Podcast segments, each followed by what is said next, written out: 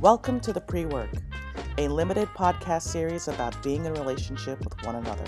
Part one of this podcast focuses on the somewhat divergent ways BIPOC and white folks can prepare to go on an equity journey together, while part two tackles justice and equity, but for queer and straight folks. I'm your host, your narrator, and sometimes panelist, Crystal Cheatham, alongside Melvin Bray, who serves as our interviewer. Whiteness is infatuated with itself. Today, the construct of whiteness does a lot to remain the center of others' consciousness. As an example, it overrepresents itself on TV and in politics and in business and in education, just about anywhere that stories are being told. Stories that shape people's imaginations, their decisions, their lives. Just think about it. When questioned as to why the white male was chosen to be the office manager, whiteness will say stuff like, he was the best one for the job, or when choosing yet another white woman to star in the TV pilot, whiteness will say she worked the hardest. They had the it factor. This is as good as it gets. It may not be perfect, but it's the best we've ever had. To put it in a nutshell, whiteness is infatuated with itself, but we don't have to be. Not being, however, is not the easiest. And so today, Melvin goes a long way to tease out the truth from his panelists. Again with him here are Tori Williams Douglas, creator of White Homework, and Sterling Freeman, co founder of Counterpart Consulting. And joining us today is Sharon Groves, Vice President of Partner Engagement for Auburn Seminary. And now, dear listener, I want to talk to you about how this episode is a bit different. This episode hits hard in that it is honest and open in a more candid way. As the editor and your guide, I listened to it many times with the hope of shaving off unnecessary branches from the true narrative, but so much of it seemed to support the whole. What you're going to listen to is a minimally cut episode on race equity. As you listen, ask yourself why are these conversations hard to hear? For BIPOC folks, this may be a therapeutic conversation, and for white folks, it may be hard to hear some of the things that are being said. But for all of us, it is a stride forward worth taking. See you on the other side. Let's start here with our conversation today with this idea of cultural infatuation that the West seems to have and the various myths that grow up around it, like uh, the myth of supremacy or the myth of meritocracy or the myth of perpetual innocence. I'm sure you're all familiar with these stories that we've been shaped by when have you seen stories like these play out in your own lives? And what sort of damage have you seen them do? Well, Melvin, one of the things that, uh, first of all, brother, just a brilliant uh, exegesis, as it were, of whiteness that you just that you just uh, that you just did. You uh, that was that was amazing and powerful, and so accurate. And what it makes me think about is it makes me think about the ways in which um, whiteness is created and made up and everything sort of around it uh, as you just sort of ex- uh, uh, explained, uh, is sort of is made up as well. And so I, I, think that it points to this sort of ability, particularly uh, in America, as we think about how race is playing out, uh, how good American sort of society has been, white dominated society has been at creating illusion, uh, creating mm. uh, thing to, to, to, so, so that things seem as if they are when they really aren't. What's so fascinating about meritocracy is that there is um, a, an, a European scholar by the name of Michael Young who actually coined that term meritocracy uh, back in sort of the, the 50s. And he coined that term actually as a critique of class and caste society. That is to say, that uh, Michael Young was actually projecting that there would be this society where sort of social location and power and those sort of things would be allocated uh, based on individual sort of ability. Uh, but actually, society was quite the opposite. So it was kind of this sort of really kind of pejorative uh, kind of, of critique and term uh, as it related to what was really happening in class and caste society in the European context. Well, uh, as uh, uh, uh, America does, as we do, it, it, it gets taken to the next level, right? It's, it's kind of like race, you know, come to America, here's your race, welcome, you know. And so it, it gets taken to another level. And, and so meritocracy in America begins to be, that term begins to be used uh, as something that is projecting something that is, that really is not, right? And so this whole thing about, um, you know, work hard, play by the rules, you know, keep your nose clean, make good decisions, uh, and you will be successful, whatever success, successful means in a, meritoc- uh, uh, in a meritocracy is kind of what we have been, have we ingested and breathed in as people living in this culture and society.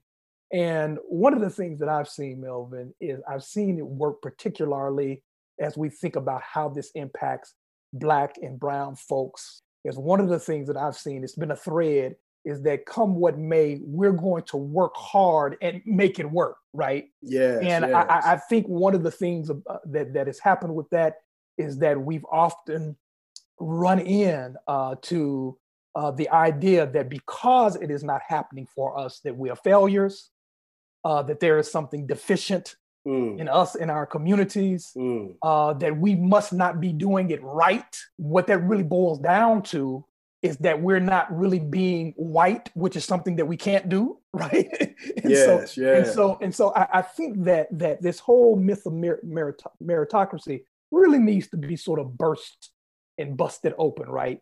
So that we can really begin to talk about um, that this is something that never was, and really talk about how this thing is about how power operates in our culture and that it really actually ultimately uh, has very little to do with keeping your nose clean, making good choices, uh, because what we know is is that we we can list a line, a long list of people uh, that we know who have done that and still have not uh, risen uh, to be what's called successful in our culture in our context and just the way in which around this whole idea of whiteness, the normalization of it, uh, and and sort of the things that have been built around that. Yeah. Uh, to say we live in a society that anyone uh, mm-hmm. can make it uh, if you just have the Protestant work ethic uh, mm-hmm. and that you do the right things. And so, um, you know, the the sort of connection, the, the ways in which this is rooted sort of in uh, the context the, that, that you just uh, just talked about, Melvin, I think is important for us to talk about. Yeah, you know, that makes me think about this particular moment in which we're recording this. Uh, it, we're in the middle of the Chauvin trial. Mm-hmm. Uh, Officer Chauvin being the man who murdered George Floyd.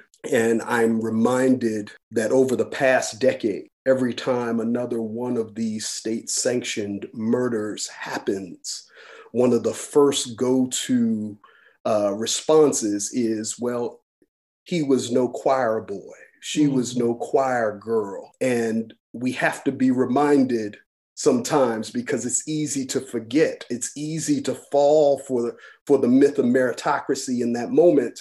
Um, King was murdered and he quite literally was a choir boy, mm-hmm. right? Like MLK, right? Quite literally grew up a choir boy. It's not just everyday people who make mistakes and, and, and kind of go through the ups and downs of life who then find themselves on the wrong side of this, this machine, this supremacy. It's anyone who gets on the wrong side or who supremacy decides needs to be put in its place then finds themselves subject to the final answer this this idea that you will either take the place I've given you or you will die you know this kind of thing. Tori and Sharon I was wondering if you could talk a little about like these same kinds of myths. If you could talk a little about them from the point of view of the damage that they do to the one perpetrator, not, not just to Black folk or Indigenous folk, but to white folk who, who, who feel like that those myths are part of their story. Yeah, absolutely. I mean, I think that this is this is really important. The myth of whiteness, right? And and white neutrality, um, it's dehumanizing to white people also right? Just in a very different way. Generally, it becomes this kind of this wedge, right? That is used to I mean, frequently used to keep people of color and white people from working together to solve common problems that we have, right? Yes, because yeah. there are there are many people who are white who have some like many of the same issues that we have and ultimately we're concerned about our kids right? We're concerned about how safe our neighborhoods are. So while we're being dehumanized right by whiteness and being told oh you don't care about violence in your community right? You don't care if your kids ever get to school. It's also it's also dehumanizing to white folks because they are kind of they're the prop that is supposed to be in between us and like power. I think that with this idea that, you know, if you work hard, if you have bootstraps, like you can make it. I know it's really common. It's just in terms of what we tell ourselves. And I think that it's probably more true for white people than it is for people of color. Um, but it's it's just it's just it's just false, right? Like the data does not does not back it up. I mean, if you were born in the bottom 20% of income earning families in the US, your likelihood of making it to the top 20% is 3%. Um, there's not very much room, right, on the ladder. Mm. Right? So the ladder is like being pulled up. And it's being pulled up on white people now, too, which is what I think is very interesting and why we're kind of in this weird moment where we're having conversations about accessibility we're having conversations about housing right um, because white folks have pulled the ladder up on other white folks also Mm. and again like this cause i'm like i'm laughing but this causes harm to Yeah. white people too right they also suffer because of white supremacy. It just it has so much buy-in among white people right? And really just respectability. That's all it comes down to is your humanity is dependent on your behavior. So yeah there's there's, there's just so many ways that it plays out. When you are raised in a space where you are taught to where you where dehumanizing people pathologizing people based strictly on you know the color of their skin. If you that that is a dehumanizing thing for a child to experience. And what's really fascinating to me is that most white parents don't even realize that they're doing this training their children that they're coding their children to have these Yeah. pathologizing responses to us um, that they are training their children to dehumanize us. And i think that you know part of part of what plays into this in terms of imagery and culture is like the overrepresentation of whiteness in white spaces. Like if you were walking around in in in a normal like in a white space right in a white neighborhood segregation looks like the norm when you look at the imagery that they surround themselves with right? So they're internalizing this message that actually segregation is normal actually um, pathologizing people of color for all of their character flaws, which, you know, you can work to overcome, apparently. The whole bootstraps argument, once again, putting this whole respectability goalposts move to wherever I need them to be to keep you from becoming fully human. Doing that to children is extremely dehumanizing. Like cutting children off from from empathy, literally, like that's a horrifying abusive thing to do Yeah. As a parent as a teacher as as a community as a culture and and this is constantly being done to small white people who then become big white people and have no empathy have no frame of reference for anyone else's humanity right? Never mind our perspectives. And so yeah we repeat this cycle over and over and over again raising white folks who who then like are dehumanizing themselves because they feel like it, they have to dehumanize the rest of us. Yeah, yeah. I, I, you know, that makes me think of what happens to young black and brown kids who are subjected to that same influence, right? Like, because, you know, the overwhelming, at least up until recently, right? Like, most teachers were white women.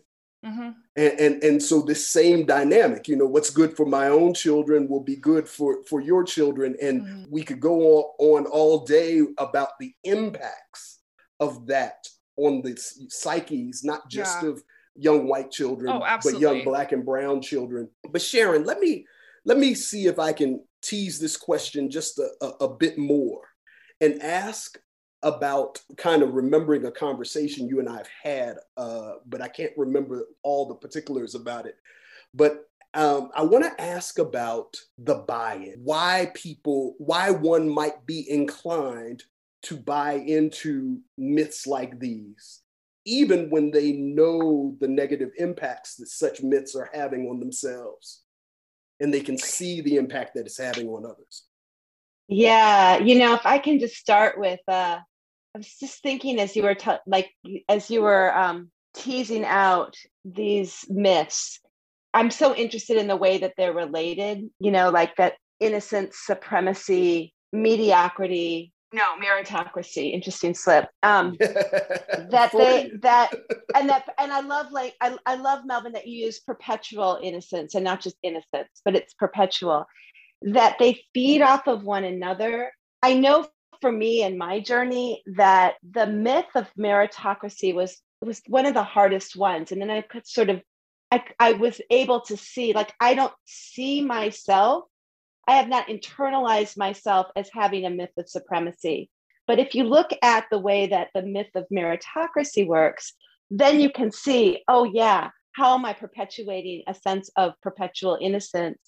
and how is that contingent on a notion of supremacy so like i just wanted to give like a, a really concrete example of that happened to me about eight years ago and i had a job interview that i was very nervous about and um, you know i was just i was worried you know as, as women in this country were often not sort of seen taken seriously or we or we carry that anxiety so i was carrying that anxiety but you know, as a white woman who dresses well, who's cisgender, um, even though identifies queer, you know, I appear heteronormative, right? In when I go into a workspace.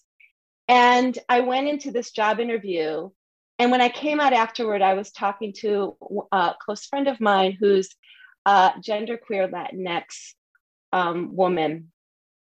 And I said, you know, when I walk into a space, I just assume that I'm going to be liked. I kind of know how to make that work. And wow. she said, That's so interesting. When I walk into a space, I assume I will never be liked and that mm. I have to work extra hard just to be able to be taken seriously because people are going to have a bias against seeing me as somebody that's likable.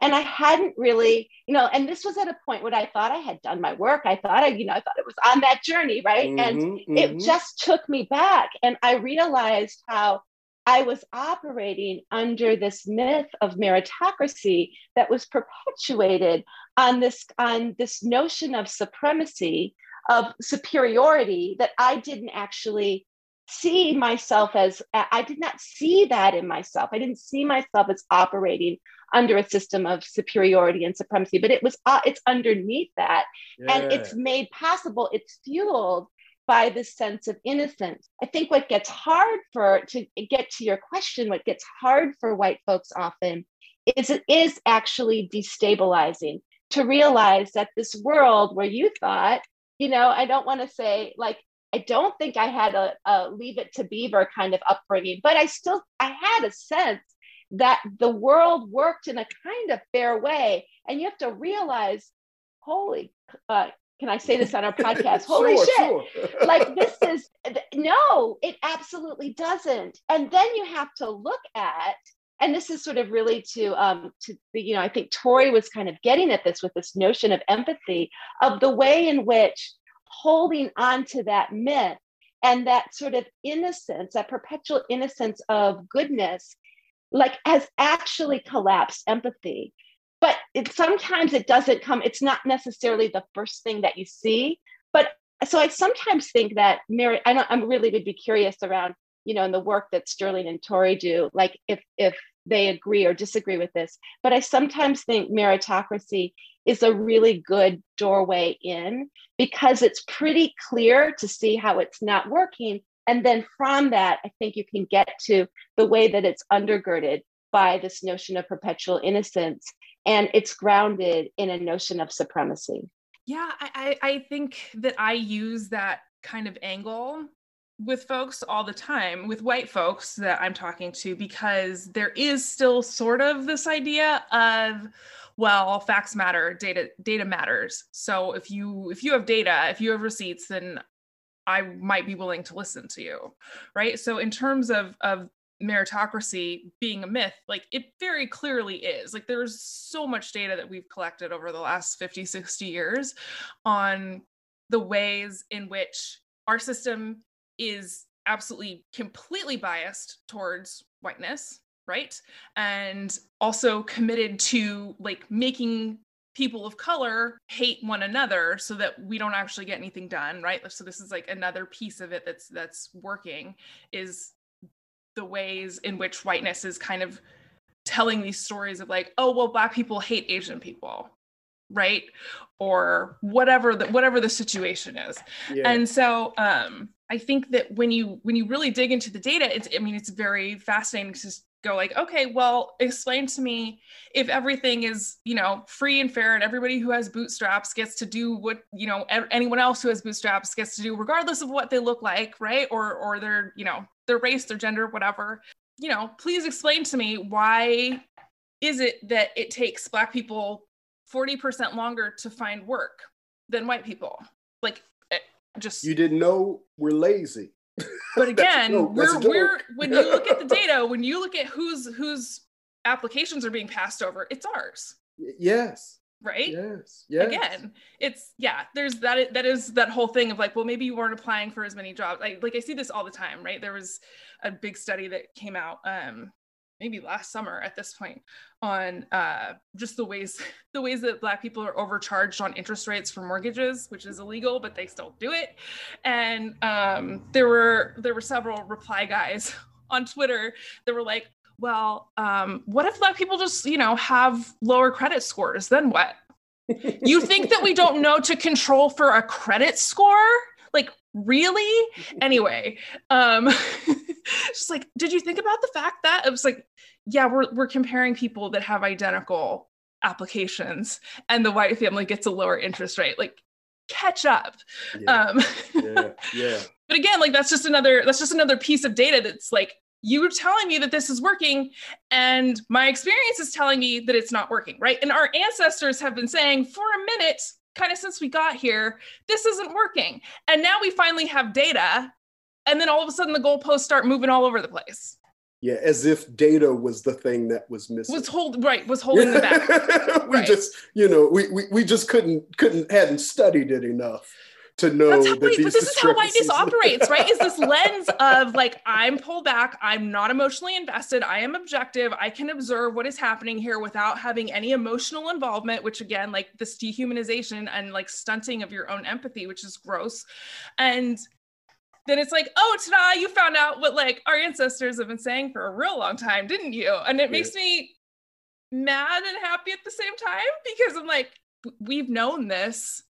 Hello. Like, this is yeah. this is not new information. It's like oh my god we just found out this you know whatever. And it's like yeah yeah we've been telling you that. Why weren't you listening? Um it's it's kind of like when uh when folks say it would be really nice if we could start a conversation about this thing as if we haven't been conversing about it since 1619.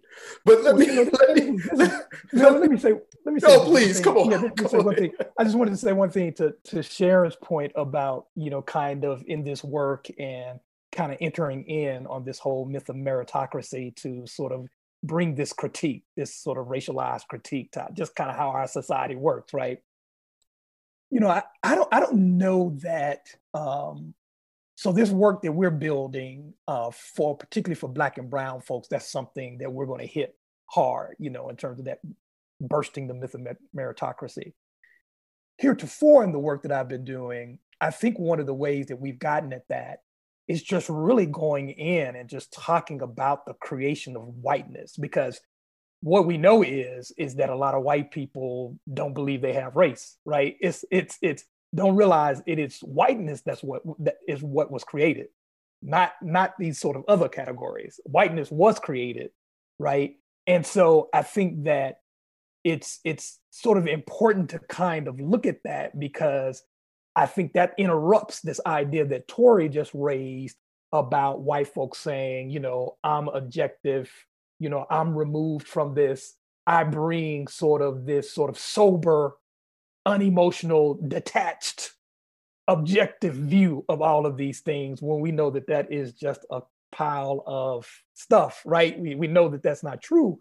And so, you know, the, the sort of counter to this whole meritocracy thing is that actually it is the question of power, right? So this whole thing about success being based upon you know your demonstrated abilities and all that kind of things actually success is actually based on power to create reality power to make and change the rules at your without discretion power to control resources and make decisions that affect your life and others right? Like that's what equals success. And so i think that it, it's a it's a really kind of important thing to address that power question and just kind of keep that on the table uh, when when sort of having these dialogues. And I'll say the last thing, Melvin, that that uh, um, you know was just raised about this whole thing about you know whiteness and objectivity and neutrality and that sort of thing.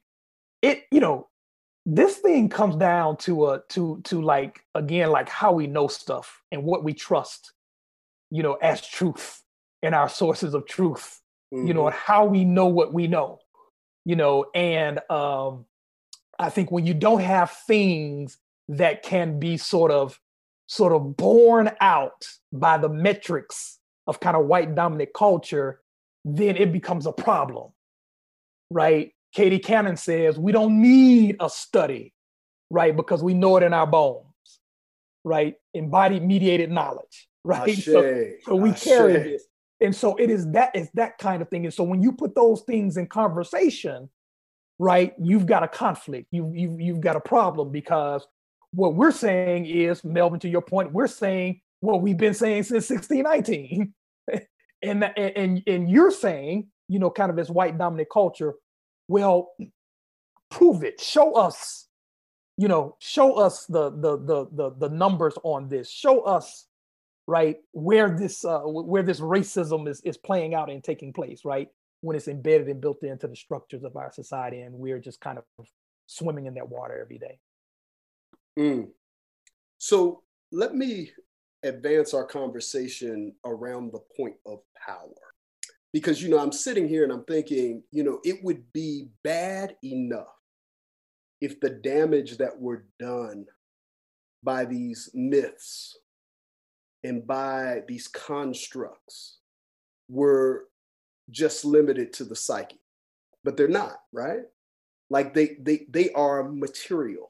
Like power manifests in material way and so i was one I, I i was wanting to get you to talk a little with us about the material ways you've seen infatuation with whiteness or we could say infatuation with being on top played out in your own life and the lives of those around you? What are the material ways that you've seen this infatuation take shape? I think one thing that's been really interesting for me um, is the the way that colorism kind of plays into it, right? And that I am yes, given much yes. more access to power just because I have light skin than people with dark skin, right? I'm given more proximity to whiteness.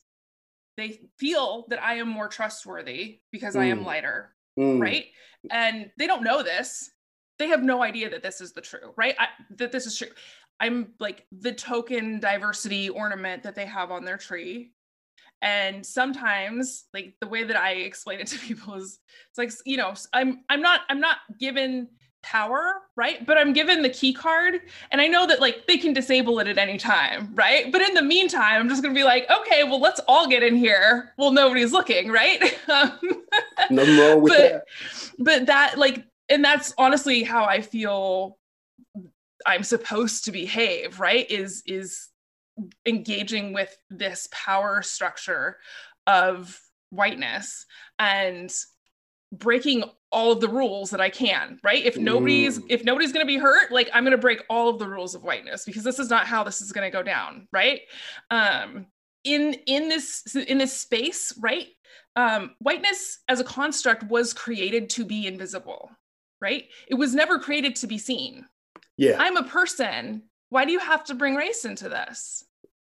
Yes. Right? Yes. And that's why we see these violent reactions when we start naming whiteness yeah. Because white, whiteness was never supposed to exist. It was supposed to be this invisible thing that, like you said, contains perpetual innocence and meritocracy and bootstraps and supremacy.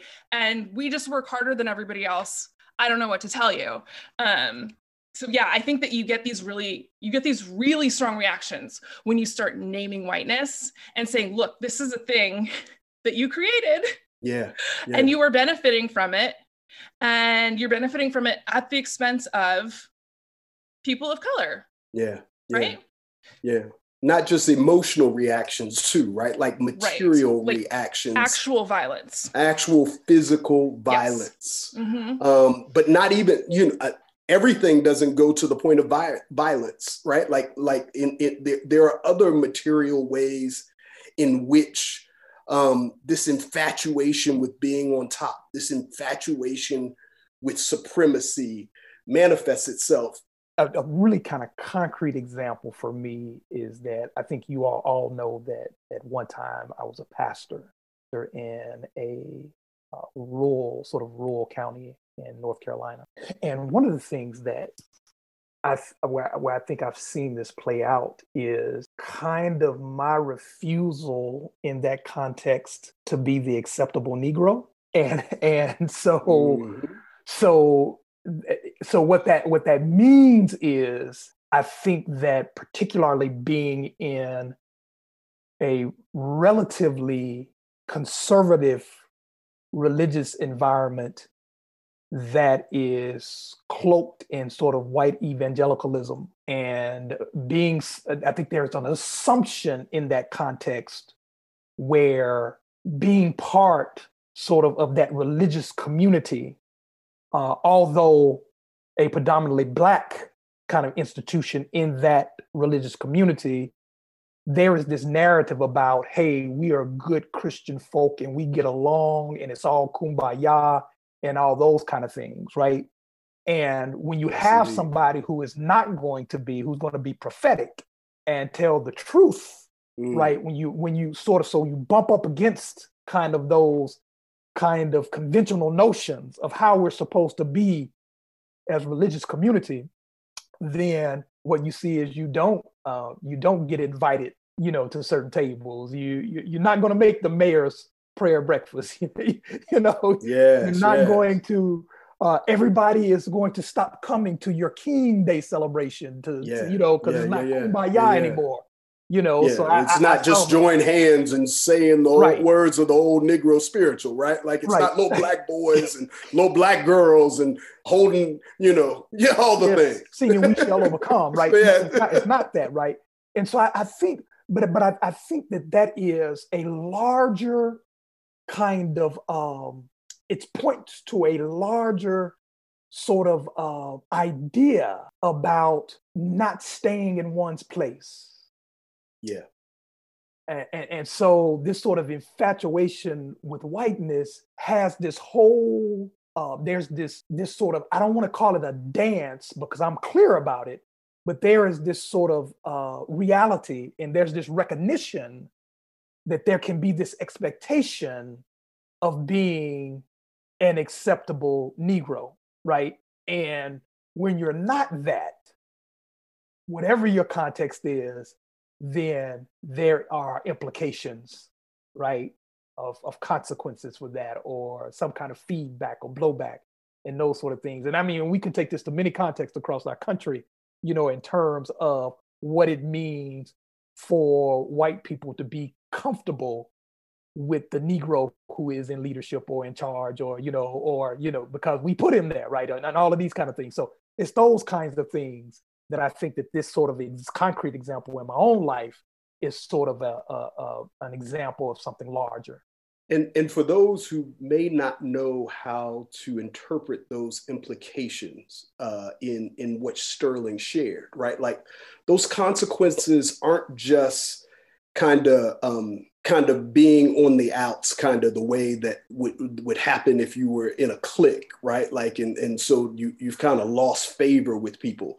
Those consequences turn into right like reduced opportunities for professional advancement yes, uh, reduction in the amount of uh, uh, uh, of earning potential that you have which impacts not not j- uh, uh, an entire family right? And and and, and the prospects for an entire family and not just nuclear family right? Like many of us are supporting loved ones who are siblings and loved ones who are parents and loved ones who you know who who who are trying to to to find their way back into society because for whatever reason they you know they found found themselves in jail or whatever the case may be right like and and, and then they're dealing with so again these these consequences are material in nature and not just emotional and psychological and spiritual and, and, and social, right? Like they they actually affect people's lives. Yeah, it's so real. And I was thinking, I mean, I think that um, a lot of the work for white folks that are willing to be on this journey is to get a whole lot braver about breaking with allegiance to whiteness. And um because it's everywhere right? Like when you start to wake up to it you just see it it's like where is it not? Where is it not showing up in terms of the positions that white folks can get the sense of a safety net i mean one thing that you know melvin you and i have talked about this before i grew up with some pretty significant learning disabilities when i was younger but because i grew up in a upper middle class white family that had, you know, through generations accrued some level of white wealth, I wasn't tossed onto the street. I got to not only go to college, but I got to go after a doctorate.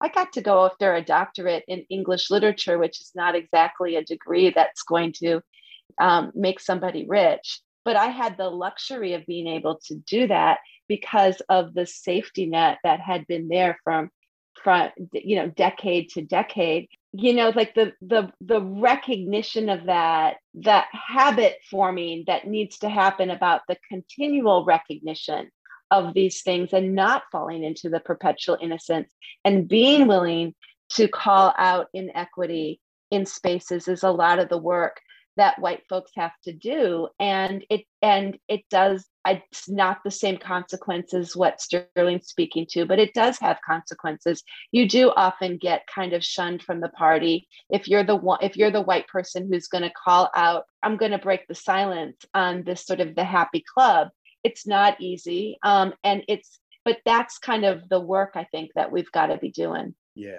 yeah absolutely so you know, it stands to reason that if we're going to take this journey toward equity together, we have got to disabuse ourselves of some of these infatuations.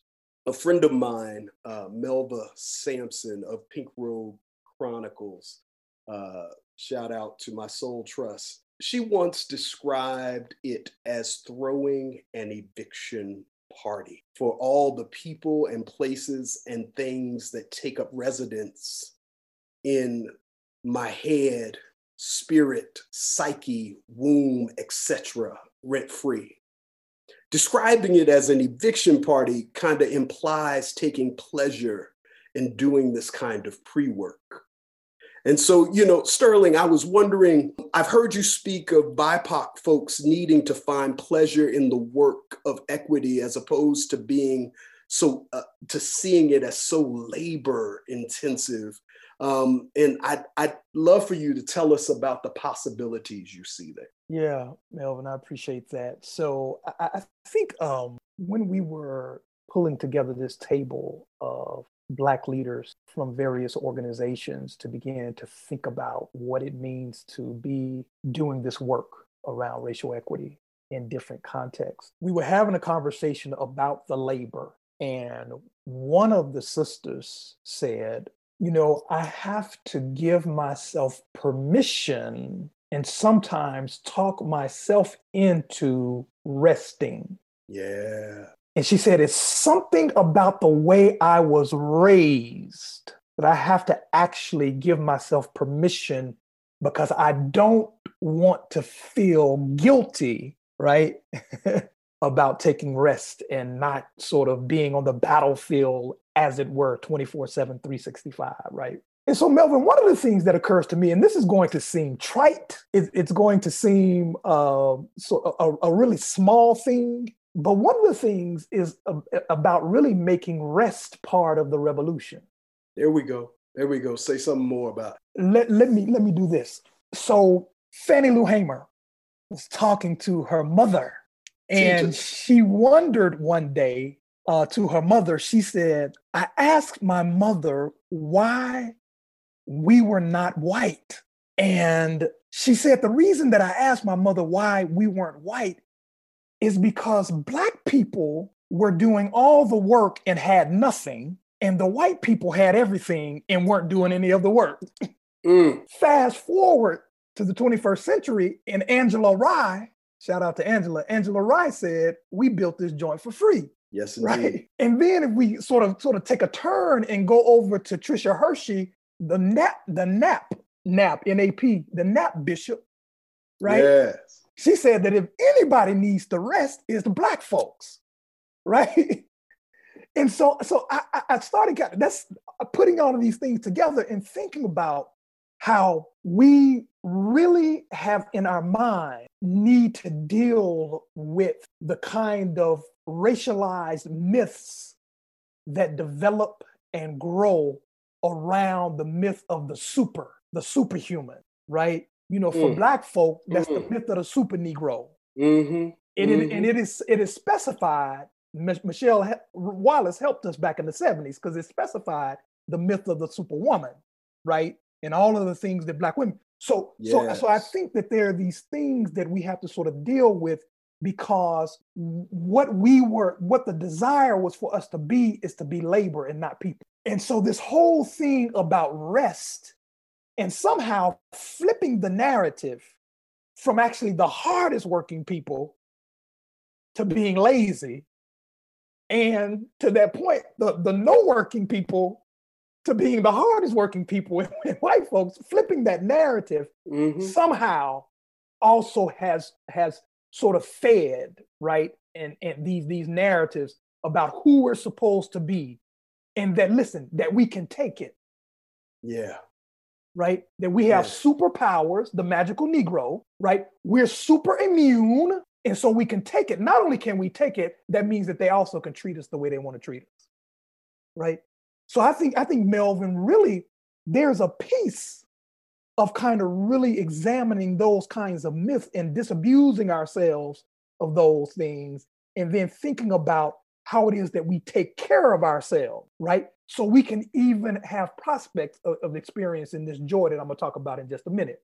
But but those are the kind of things, Melvin, I think that are really important in terms of thinking about actually being human, just being human, right? As a portal towards us finding uh, this joy uh, in our work. Let's get to that joy piece, right? Like, so you're talking about rest, and I remember uh, previously when we were setting this thing up, you were talking about respite. And one of the ways my mind kind of differentiates the two of them, even though it probably isn't, is, is that respite has to do with the things we do to take care of ourselves. And rest has to do with the things we don't do, right? Like, like we're giving ourselves permission not to do, so to speak. But you know, so we have this rest and we have this respite of taking care of ourselves. And then the joy, go on and speak about joy yeah, Melvin, thank you for that. I, I want to name joy as resistance, and I want to say it's more than resistance, right? Mm-hmm. I think that's mm-hmm. important. I think that's important because it is not just sort of sort of a pushback, right, against that which has been externally imposed upon us in terms of oppressive sy- systems, and it definitely is. But joy is something that we have, right, as black and brown folks that comes out in all kinds of genius in artistry, mm-hmm. right? In the way that we express ourselves. and that that is that's something that is in us that ha- may have nothing to do with these impress, oppressive forces that we've had to navigate. But from the standpoint of joy as resistance, you know, Audre Lorde said something really interesting. And what she talked about is, is she talked about how oppressive systems seek to distort the various sources of our power within culture to produce energy for change. And she said one of those things is she used the word the erotic. But what she meant in that was not necessarily erotic, the sexual, but erotic in terms of that of that energy, right? That energy which produces this sort of um, this will for change, right? Yes, yes, And so- yes. And so, and so this thing about joy as resistance is about feeling joy, uh, experiencing joys in a in a way that it uh, produces energy for change, but also that it actually touches something that is deeply human, so that we might see one another. So there is a way in which this joy, particularly within Black and Brown communities, and I believe across Black and Brown communities and white communities as well, but can can actually produce a bridge, right, for some kind of unity because there's something very human about this experience around joy. It is also about feeling emotions, right, and and and sort of producing this energy for resilience uh, to fight against racism and that sort of thing. It is about inspiring hope, you know, feeling the, feeling this joy, being able to feel feel this joy. The way in which this is a resistance is that it is also sort of a pushback against the control of my body, right? Yeah. Uh, feminist scholars uh, have often talked about this whole thing. I'm thinking about this one feminist scholar that talks about this whole thing that uh, the body and the body for Black and Brown people certainly, and the control of the body and the, even the experiencing of joy as being political kinds of dynamics. Because on the one hand, the oppressive system that says, I've got you in control. On the other hand, when you're experiencing joy, that's a sign of rebellion because it's, it's, it's saying that I didn't tell you, right? What you so happy for. I didn't Mm, tell you to be happy. I Mm. didn't tell you to be joyous. Uh, mm. in fact, it puts us in the kind of situation in a white supremacist culture that joy becomes rebellious for us because we're in a culture that tells us to be quiet, listen when everybody else is loud, tells us to be small when everybody else is being, you know, being big, to be less than human, right? To be what the system has told us to be. It, it has told us to be numb. Don't be angry. And I told you on the first broadcast that it's okay to be angry and don't be joyful. It's okay to be joyful. We can be both of those things. Just be numb is, Mm. is what and and be uh be a little more than a corpse, Wow. Wow. right? Wow. That I control. So this joy thing is about uh breaking out, right, of this kind of you know cage, as it were, that says that you have to be in a certain place, and that when you express joy, that that is actually uh, expressing some kind of sovereignty over your life, Mm. right? And so that's where it comes to to resistance. St- Sterling, the image that comes to my mind is the way the trans sisters danced Yes, in sir. front of the police during, during, during the many, many Black Lives Matter protests. Danced man. for their Oh, lives. I'm, I'm, I'm reminded, I'm trying to remember Mickey's last name, Mickey down here in, in Atlanta, uh, talking talking about the, you know the girls like to see us twirl. You know what I mean? Like it's just oh, it fills your soul, right? And the way that people danced on the on on the on the voter lines when they were standing in those long ass lines to vote the last administration on up out of here, right? Uh, here in Georgia, where where where uh, there there were places that that would be shut down in the midst in, in the midst of uh, of folk trying to be in line to vote. You know, folk would lose uh, cords to machines and, and, and nonsense, or or be or, or have to stand in those lines and then be told, oh well, this isn't your precinct uh, precinct, and if you didn't know the law and know that you could get a provisional ballot. Right, like then you had to go stand in some other line somewhere else. The activists in the area said, "No, no, no, no, no, no, no. We can't let them steal our joy." And so they stood out there and, and folk brought out the drums and bro- folk, folk brought out the dance. And it's like, we, we will have our day. Oh man, I, I love it. I love it. I love it. Um, okay, here. Uh, I, I really want to talk to you, Tori, and you, Sharon, about the potential of, of, of, of white folk finding pleasure in throwing their own eviction parties.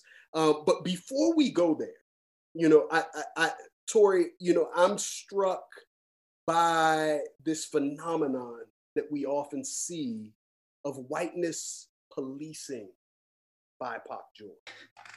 I always, I always alter the um, saying when you're accustomed to uh, to when you're accustomed to privilege, equality feels like oppression. Um, so I'm always trying to like put my own little twist on that.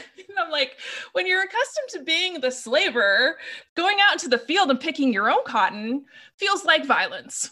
Mm, mm, right? mm, and I mm. find this so interesting because work actually isn't violence, right? Like when you're good at something, like that's incredibly fulfilling. Yeah, Even if it's not yeah. something that's necessarily going to change the world, just Mhm. just like the idea of of being very competent at what you were doing, right? Excelling Mhm. at what you were doing, even if, you know, what what that looks like might not look like a big deal, right? Mhm.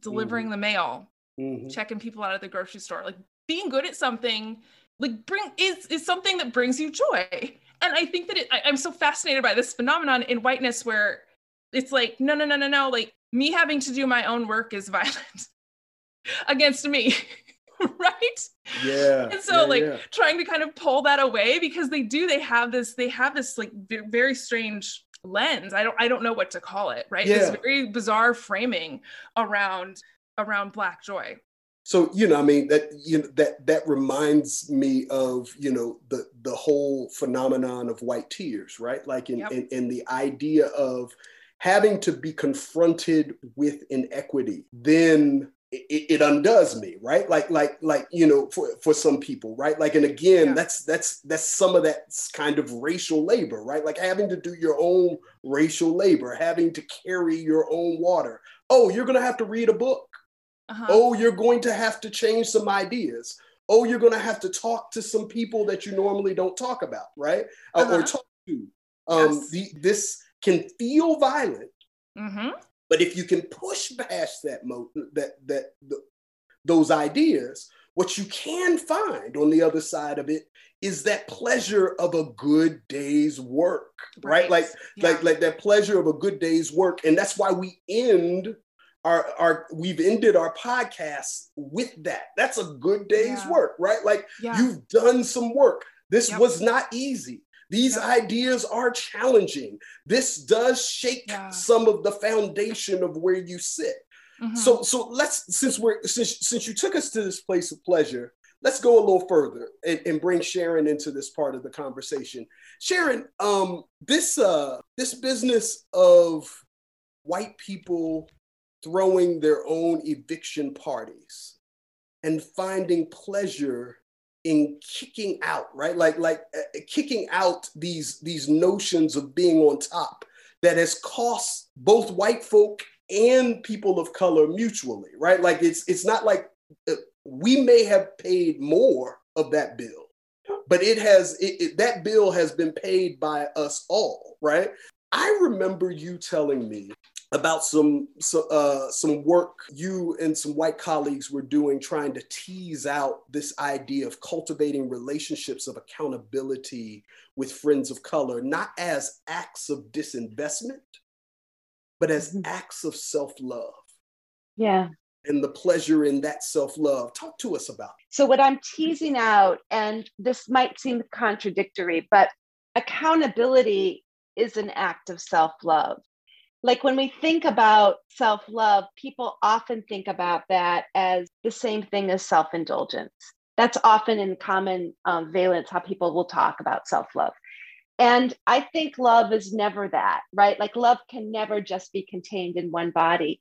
The thing about accountability is that it says that I matter enough that somebody else is go it's I, I'm I matter enough that I can make a difference to somebody else. If somebody else can count on me, that they can rely on me for something, and that that is an actual act of self-love. I get to feel good about myself because there are people out there that are counting on me. I matter in the world. Like I think that sometimes if you move away, if you look at like this whole stuff around cancel culture. And so if you just move away for a moment from all the ways in which that is just being played out politically and see well what what's the fear underneath that? And i think that part of that fear is of a complete isolation. Like i don't get to I, I don't matter to anything. Like i can say something and oh my god i'm going to be off on an island. Mm. and so mm. the work it seems to me is work is deep work about accountability. But it's got to start with truth telling because you can't get to self love if you can't tell the truth Mm-hmm. And so you've got to go through the dark night of the soul. You know, you've got, you're going to have to struggle some. And you're going to have to, and then I think if I can just say this, I'm really interested in this question around labor and holding the labor in community, and that white folks need to be doing more labor now.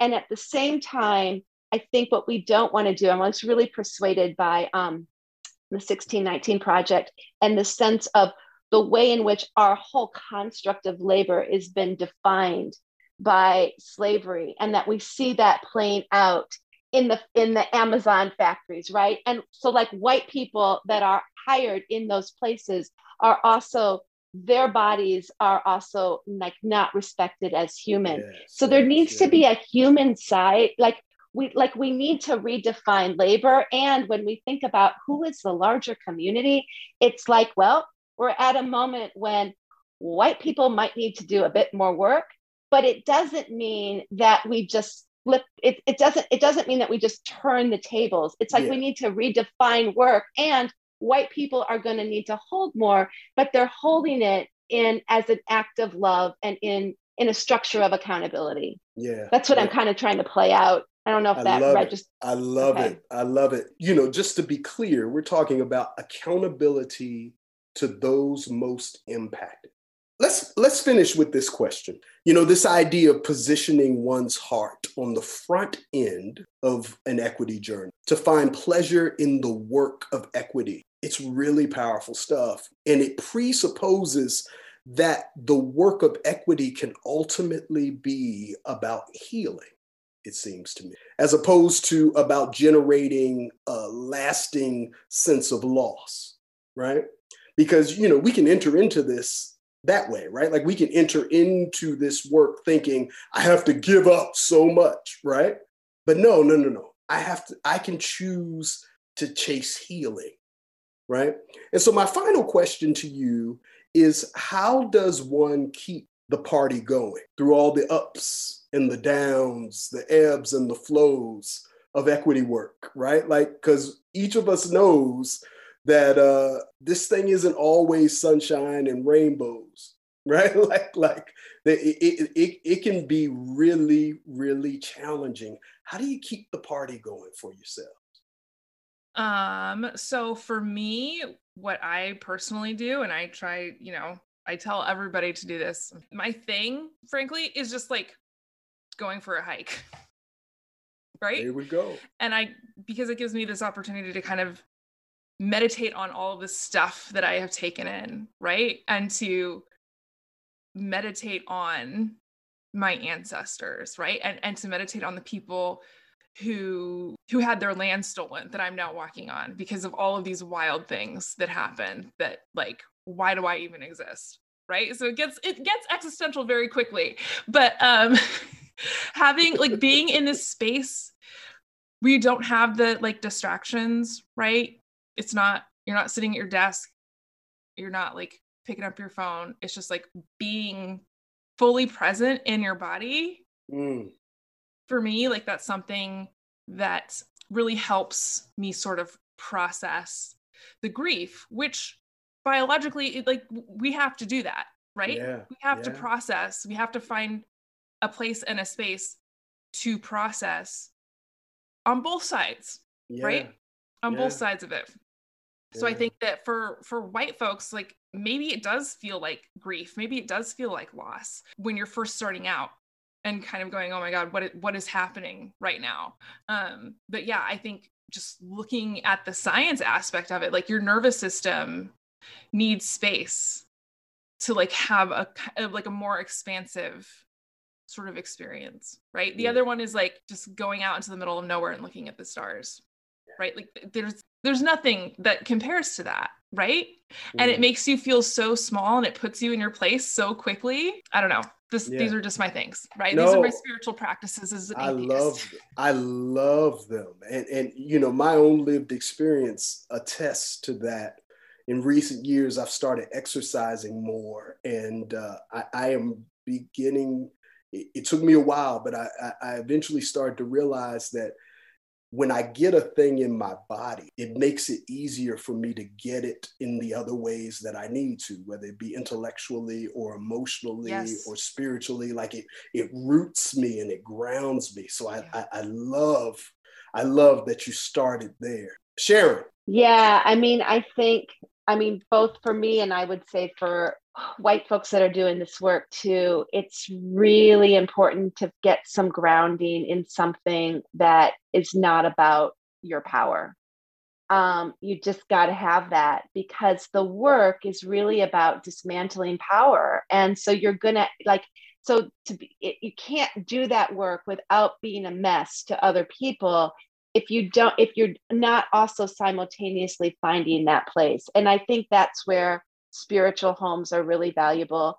For me, I've been like, um, um, I've been gardening lately, and it's been just mm-hmm. to be digging in the earth and kind mm-hmm. of being part of recognizing the, the, the ways in which I'm supporting life happening on mm. a daily basis is really a powerful. Well, there I'm using that word power, but it's a different kind of power. It's a powerful feeling as opposed to a power over.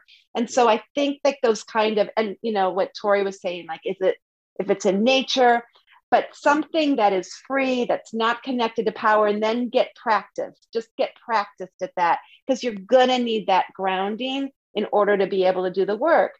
I mean, the other thing for me is is community and my friends and and like but you're going to try your friends out if you don't have that grounding.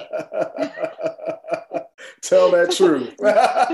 No but you're you're you're you're laughing a little too hard at that.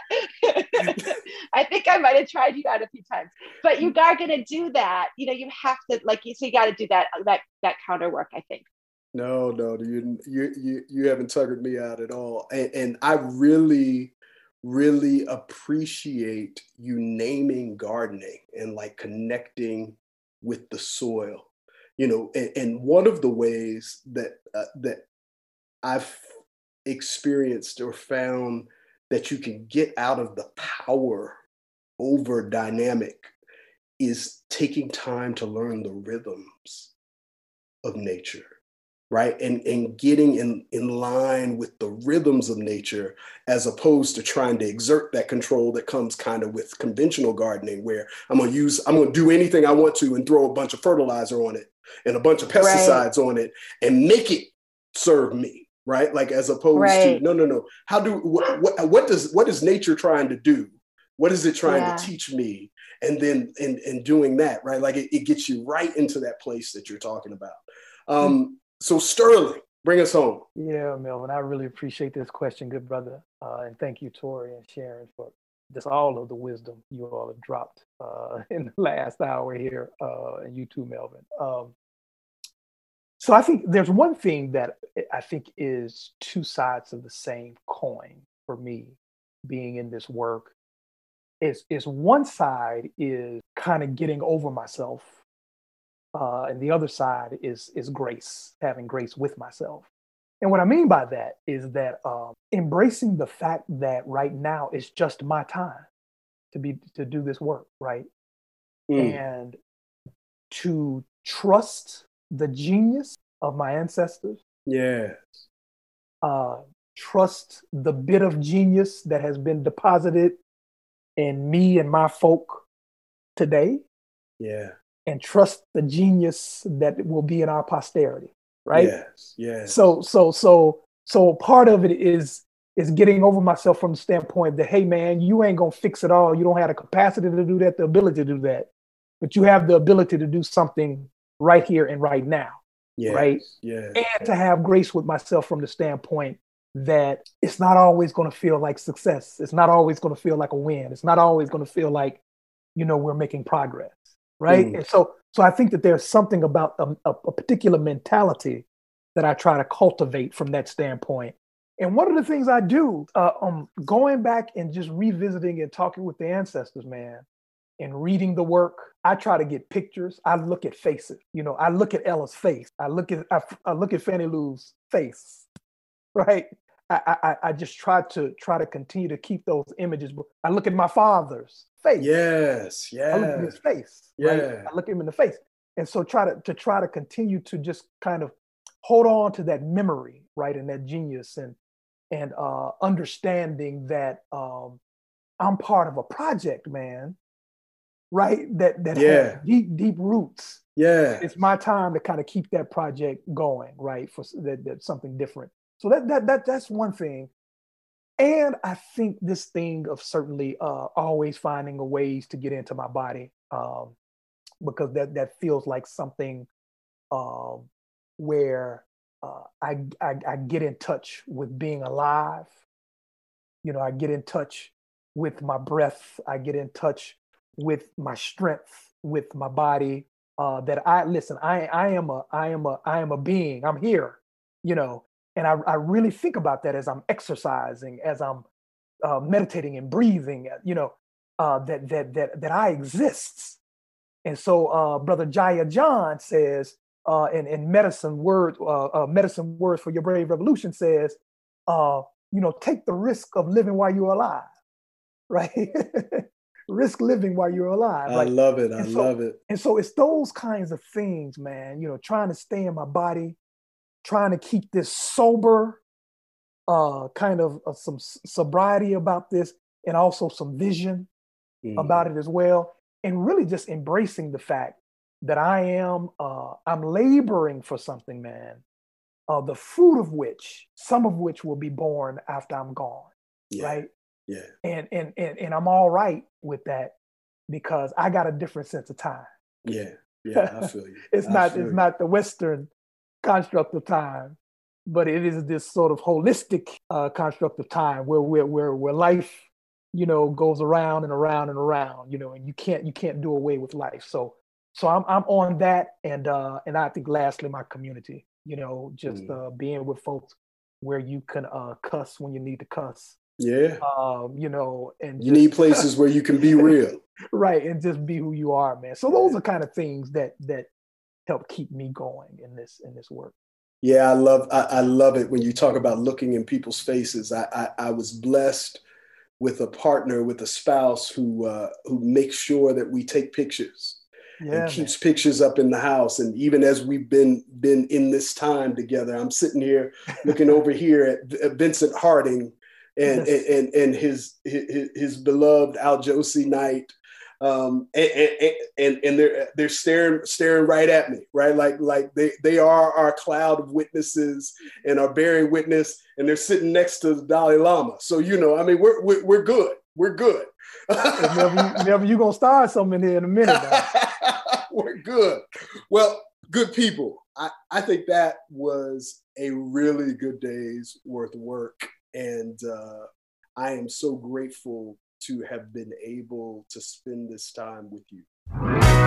Well, this is Tori Williams Douglas, Sharon Groves, Sterling Freeman, and Melvin Bray saying thank you for continuing the pre work with us. We'll continue helping you pack your bags for your equity journey tomorrow. And until then, be good to yourself and to